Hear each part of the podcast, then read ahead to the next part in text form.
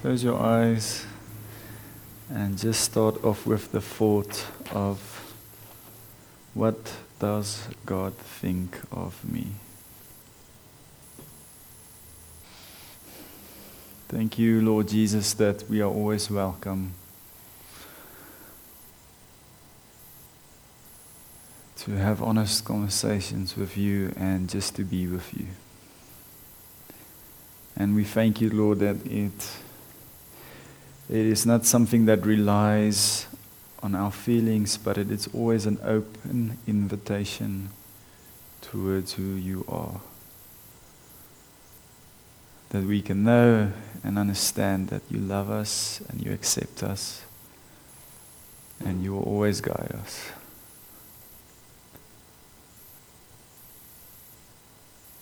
Amen. Good evening, everyone. It's nice to have all the mommies here over the long weekend. you know, and uh, it's uh, yeah, Ray like Danelle is also here because Nico is looking after the baby, so it's on same as you. I was like some a victory dance there, you know. Who here is the youngest in the family? Okay, okay. Have you ever heard your brother or your sister who's older than you complain to your mom that you get away with everything? Of course. Give me an example. So my sisters weren't allowed to watch TV at all during the week, and the weekends they were allowed to watch like two hours. And I was just basically allowed to watch the whole time. So they were either watching TV or running around and shouting. so they didn't enjoy that at all.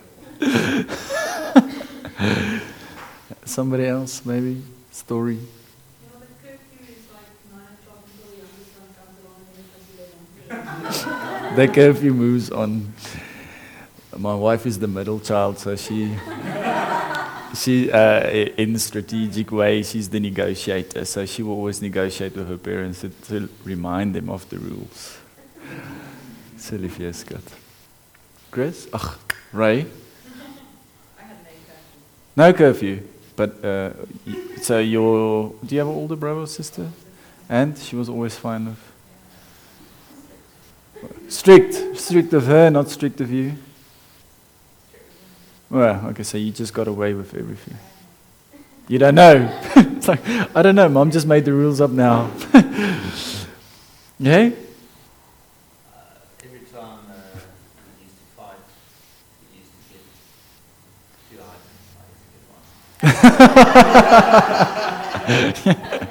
That's actually true. I also remember my mom going in and hitting my brother, and then I could really hear that belt clapping. And then when she comes to me, it's like she has melted. it's like, bah, moet dit and then my brother will just wait till my parents is away, and then we'll have a good fight. and he will always win those with my head banging against the floor or something like that. And then I will always make the I will always make the suggestion. I remember one time we, we just moved to Pretoria, and uh, we were actually my dad's new firm where he was working uh, in Midrand, and we were walking around. The, my dad was actually showing us the place. Bloemfontein mense wat nou in Midrand kom sien. And uh, my brother was chirping me, chirping me, and I clapped him like lekker deur die gesig, né? Nee? But knowing that I can run and hide behind my mom. that was my only defense. But the reason why we, I asked this question actually is like it brings up some feelings inside of us of maybe of what we think about is fair and is unfair. Because mainly, mainly in life and how we are treated, you know, if, if you pay for something, you better get it, you know, because that is fair. And the same with it in any relationship, if it's with a brother or sister, with a loved one or whoever, you know if you give or you do your part, then the normal quota we can say is you will bring your part as well. And I know a lot of fights start usually by being unfair or so. Like I know my brother always also said, "Yeah, but Nicholas can do this and this, and I cannot." And I just never understood actually why, because we were five and a half years apart from one another, you know. So I never really knew what he was talking about, only knowing that he's going to back back me later. When daar nie. But it brings up a feeling inside of you of something that, uh, you know, it's like you're a little bit angry and disgusted and confused, and not only with uh, the person, like your younger brother son, uh, because maybe some of you here are the oldest and you had that confused reality inside of you, but, but why can they now and I weren't allowed to? We're talking about that feelings rising up in you because somewhere in life something is going to happen and then we all use the next sentence. But remember when you were young? Eh? Who has it? I've, well, I've used that, not really towards my brother because I was the youngest one, but he mostly uses it. And we all are guilty of that. And the, the story tonight is, is, is where we are in the season. We, we are talking about Jesus, the original punk. We, we are going through parables of which Jesus taught to explain things. So, once again, just remember parable wasn't something that really happened in that moment. So, if one day you go to Israel and the bus um, MC says this is where the parable of the uh, Samaritan, the Good Samaritan was, then you just say, hmm, okay, because it ne- never really happened. It is a story to teach us something about the kingdom of God, because that's what the parables did. It led us to a new understanding. And we're in a season called Lent as well, if you are doing Lent and how this actually just fits into maybe your daily routines or what say if you're fasting or adding something or taking something away or, or adding meaning scripture reading more or doing something else going on a diet you know that's lent mostly not eating chocolates or drinking coffee. Life life by death uh, and in, in the season, we are moving a, away from just focusing on the lane scriptures, but we're doing parables. So that's where we are. So for all the people that haven't been here for a while, like the moms, uh, that's where we are. And this is actually a painting Maloney did and explained why she did it. So that's actually what's up. We're just encouraging everybody to bring some art forward. So, where were we? All right. So, the parable we're reading tonight is out of Luke 15. So if you have your Bibles here, uh, you're more than welcome to turn to Luke 15 so long. But it's one of the parables that only comes in Luke. And we, Han also taught out of Luke last week about the meals. And we are continuing just to understand little bit. Luke writes for the Gentiles. So he goes a little bit off the path as Mark, Mark and Matthew writes concerning to the Jews. He has more like a, a style where he says, I want to write to the Gentiles. So that's actually why one of these stories would be in the Gospel of Luke, because he's trying to make a point. So before we start, just we have to imagine this. Jesus is teaching, he's telling parables, and he's been cornered with the question, the reality, why are you eating, feasting, sharing your life with the sinners? So it's more or less that feeling that comes up with your younger brother, but why are you treating them the same as you are treating me? Because they are not the same than we are. Because we are the people of God, we follow Israel, we go to the temple, we worship.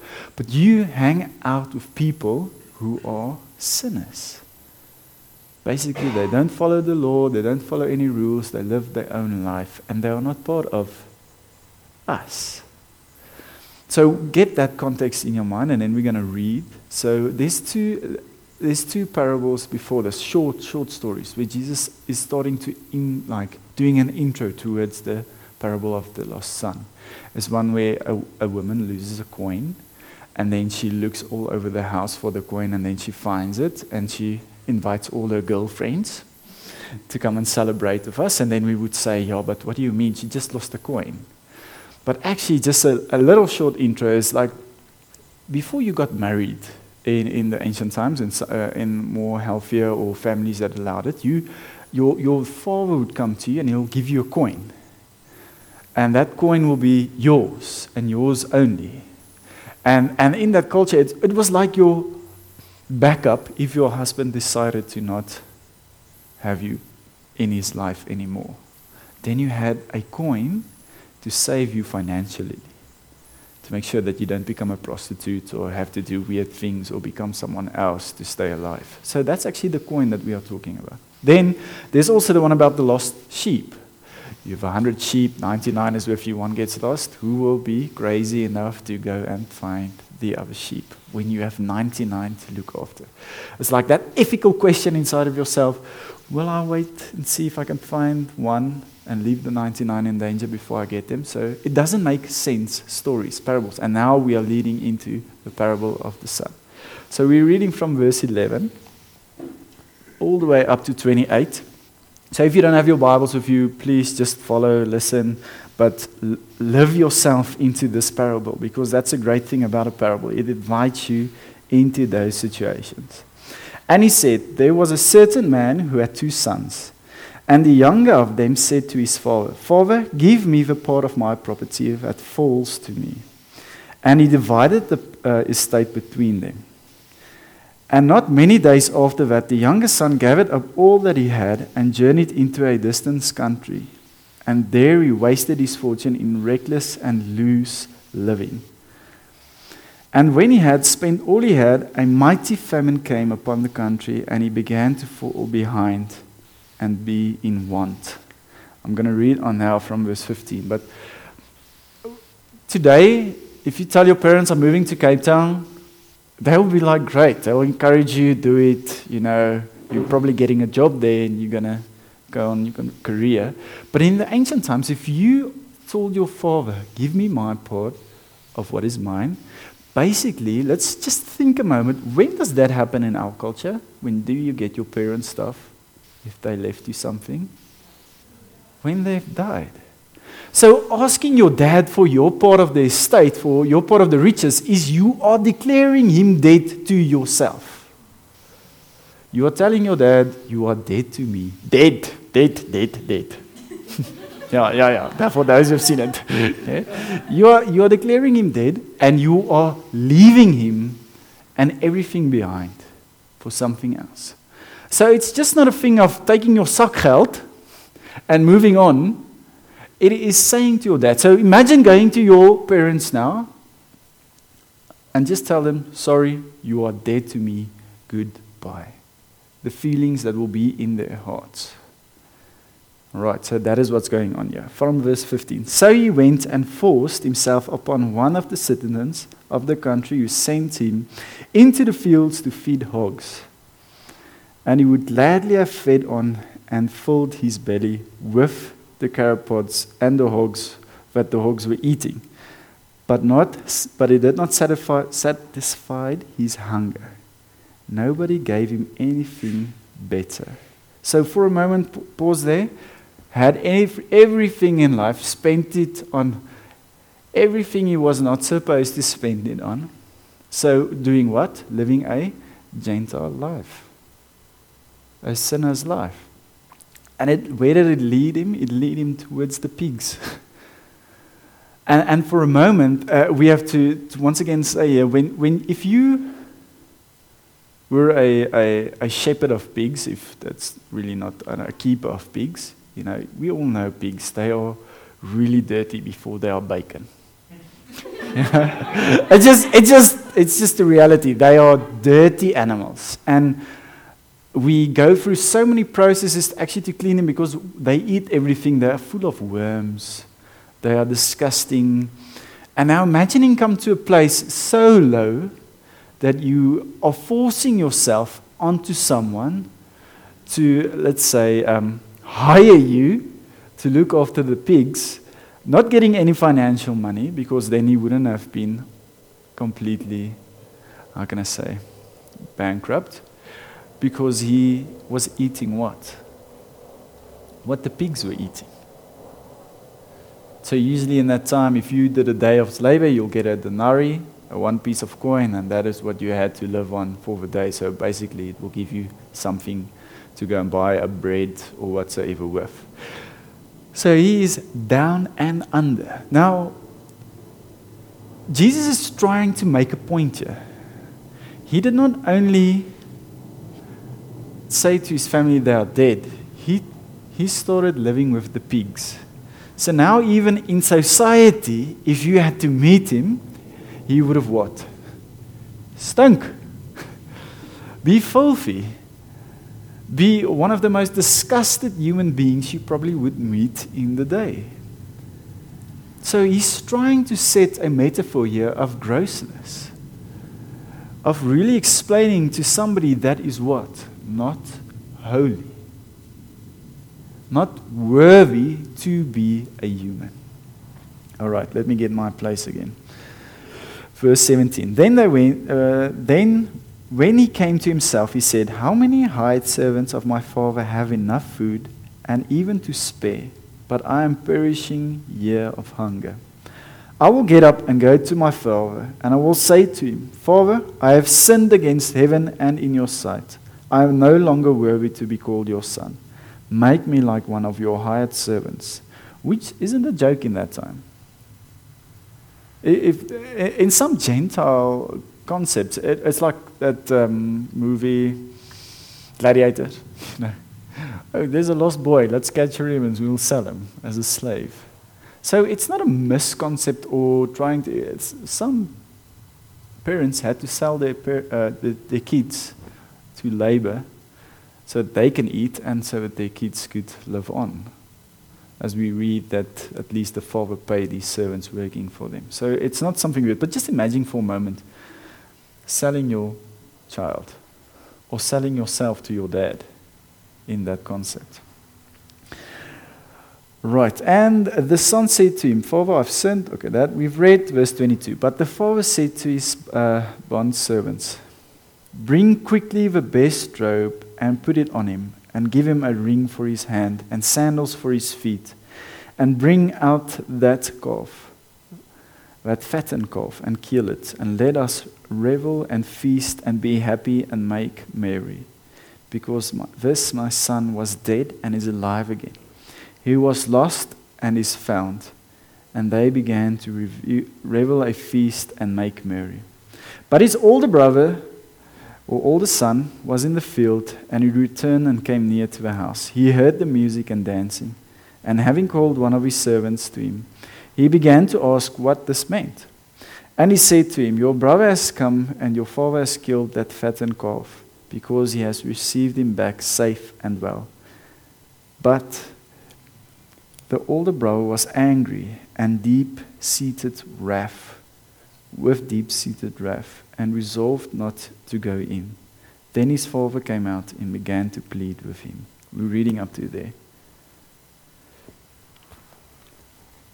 So, let's just recap what's happening in this story. If you were in a normal context of a conversation where Jesus was talking to Gentiles and to Jews, there would be mixed feelings. The Jews or the holy ones would feel that the Father would chase the Son away because he has sinned against him and against heaven. So Jesus is actually trying to make a metaphor of saying that the Son has done everything wrong in the eyes of the law. And for some would say, in the eyes of God as well. And, and in this motion, emotion, that is probably where we sometimes feel that my parents have forgiven my younger brother or sister for something I was punished for. That mixed feeling. That so the, the, the Jews would say, well, let's give this guy a hiding and chase him away. And then you get the other part of the Gentiles, which maybe did not know what to do with this parable because they probably also didn't understood the importance of forgiveness. And now, uh, this on Friday, um, I married a couple, and and as we were talking back, I probably have never in my life seen a dad give his daughter away with so much anger. yeah. Nah. It's like literally he came up, he didn't look the, uh, the, the, the groom in the eyes, shaked his hand, turned around, and sat down. Now she's pregnant as well. Okay? And, and the crazy is because that's not how it works, right? you get married, and then you get pregnant. And if you do it the other way around, you are a sinner. And there's truth towards that, and there's a reality towards that. But these two really have made a commitment to love one another. And, and, and just the journey I had before and afterwards with them, when, when we came to the sermon, I, I spoke a bit about something that we all need in our lives, and that is forgiveness with no rules. Because that's what happened here. For the first time, Jesus is telling a parable here towards people that have rules for forgiveness. You've sinned, so we do a feast, or you come to the temple and you sacrifice a goat, which the priest will do in your name, and then you will be fine with God and you can continue on. And then when you've sinned again, you can come back. So Jesus is moving away from that and saying that if anybody here comes to the Father, which is in the story God, he will most probably be on the lookout for you.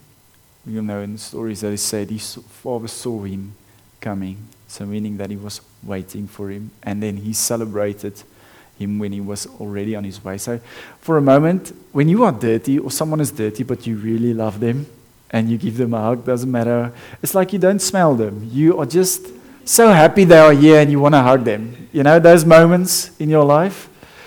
It's, it's probably one of those moments, but for, for us, we've heard this story before, and it is like a similar reality. Oh, we need to forgive and we need to forget, and we need to understand that there's grace for everybody and everyone. But in this motion of the kingdom of God is here, is ready, it means that the invitation, even for those who smell like pigs and have spitted in your face, declared you dead, not can be, will be forgiven if they ask for forgiveness. What this son really hasn't done, he's actually asked his dad just to accept him once again, maybe as a servant. And then Jesus goes, he puts a ring on him, and he gives him sandals, and he gives him new wardrobe. All things that are connected towards richness. If you had a ring in that time, if you had saddles on and, uh, sandals on, and you had a new robe on, you were really rich. Something we don't remember, but most of the people there were, were barefoot. And, and the clothes that they were, like, were the only clothes they ever were. They will probably just fix it up. So it's not going to Woolworths and buying yourself a new shirt. It's going back to your Father, and He is covering you with His forgiveness. Even while you are stinking. He's putting a ring on your finger to tell you that you have value. Even though you've thrown everything away and declared me dead, I will forgive you. So, for a moment, this is for me a story that helps me to understand that even though I know that there is grace and forgiveness for everyone, there is really grace and forgiveness for everyone. And, and when, I, when I read a parable like this, I will always sit down and ask myself, who do I think is not going to make it into heaven? You know, they are big sinners. They are really big sinners. and then I say, maybe they will greet me in heaven the day I arrive. So I always imagine this massive racist boer oom, which I've met many times in my life. That he will die one day and he will enter heaven, and one of his workers will greet him and say to him, Welcome. And maybe in that reaction, now being a Gentile or a Jew, understanding holiness and unworthiness, the way you will react for the last time, maybe as a human being, will be your ticket in or out.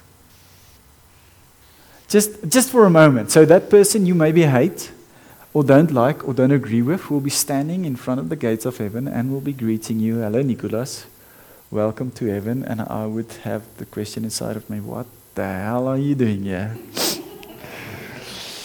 And then maybe uh, I will see myself in a mirror and that forgiveness is not living in my heart.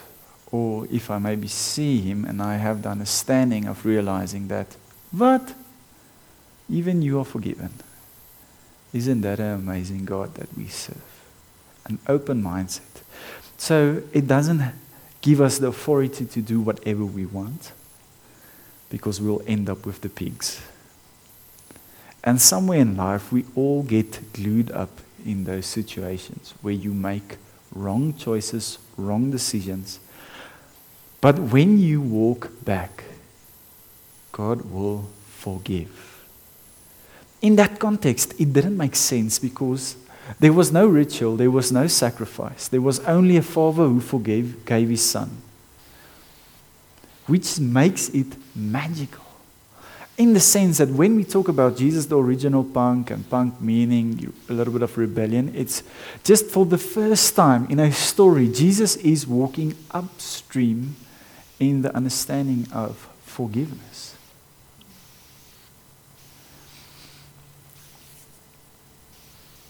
So, so the reality of this all comes down to, to, um, to two things. One, the older brother. Because we don't read really if he went to the feast or did not go to the feast. But he had an invitation. And then it leads out to the question we all have the ability to forgive and to be part of the feast even though the guests that are invited, like in the previous meal, are not the ones you expected. The question just is are you going to say yes? Because if you do, you are saying yes to forgiveness. But if you say, I don't, it means you are separating yourself from the feast. And for me, that is one of the biggest realities in life is the kingdom of God is a massive meal with friends. And there's going to be people on that table that you maybe never agreed on ever. So I always imagine that reality. Maybe Hitler, just before he maybe pulled the trigger or whatever he'd done to take in his own life, if he did, said, God forgives me for I have sinned. What happened? Uh, the story about Elvis Presley. If you start looking back, Elvis Presley was probably the rebel of his time. And like when my father would always tell me, if he listened to Elvis Presley, then you know you are sinning. And every single nomination and award he won was from a gospel song. How cool is that, yeah? And that is life that we will continue on here today, moving out, going on through the long weekend and whatsoever. And Jesus is inviting us into a meal and asking us to bring the people with that we love and do not love. because he loves all. So, the training naked for this week would be to invite a relative or a friend or anybody that you have not seen in a very long time. Or you maybe need to forgive. To a meal. Not to a coffee at Mug and Bean because Discovery is giving you discount there now. no? you are inviting them to your homes. Yeah. And you are making that part of your life for the rest of the year. So that meals, whenever you have a meal, that you are reminded that meals are symbols in our community, in our lives, of forgiveness. Even though I struggle to really love you. I'm going to end up with a story from my, from my dad. Um, my dad is going through chemo at this moment. He's getting a bone marrow transplant. And it's funny how the chemo makes him really cuckoos. like one of the things that came out last night, Jen was already sleeping. He phoned me like at 10 p.m. I was like, what the hell? Why is he phoning me? His phone is broken. And the next morning, well, he had a big conversation and he spoke to the nurse, and nobody understands his phone is, but he's phoning me from his phone. But his phone is broken. The next morning, he phones me and he tells me, I just want to say sorry. I was really cuckoo last night. They gave him medication that you will give an epileptic aanval or whatsoever, just to calm them down and whatsoever. So he was cuckoos. And just before tonight, we, we went there. And it's funny how his life, since he started realizing that it, this is his last chance, he's reflecting. Hmm, oh man. That, that the drugs is helping him to reflect on who he is and with who he has a issue, who he needs to forgive, and who he needs to make part of his life, and who everybody you don't like, you need to forgive. He, his way of meeting, you know, his reality. And mostly of the time it's the drugs, which is fantastic. we were we were sitting. Uh, I was visiting him now, and um, I was alone with him in the room, and he's at Pretoria Oos Hospital, and he's watching out of the window. And I had to really hold my laughter. He's starting to tell me, what are those guys doing on the field with the 4x4s? And he is seeing this massive 4x4 competition outside of the window with supporters. Now, I can't see out of the window, so I had to stood up to see, hell doen die mense hier? You know, this is not the place to do it. And there wasn't even a golfer on the baan. There was nobody, just trees. But he saw this. And, and for, for me, the beauty of that is, is that we all are going to be part of an experience like that. And it teaches me, once again, live a life of forgiveness. Because being bitter only poisons your own soul. They maybe don't even know that you are mad at them. Invite them to a meal and have a good time and celebrate life. Let's pray together.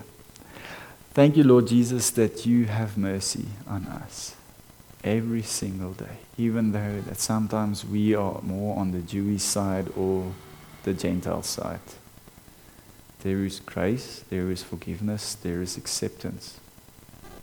Even though that we allow ourselves to come into situations where we glue ourselves towards pigs, towards unforgiveness, sin, anger. I pray that you will help us to release ourselves from those feelings. And no matter how somebody else lives their lives, they will always have an open invitation of acceptance, of love, and of peace when they meet us. Amen.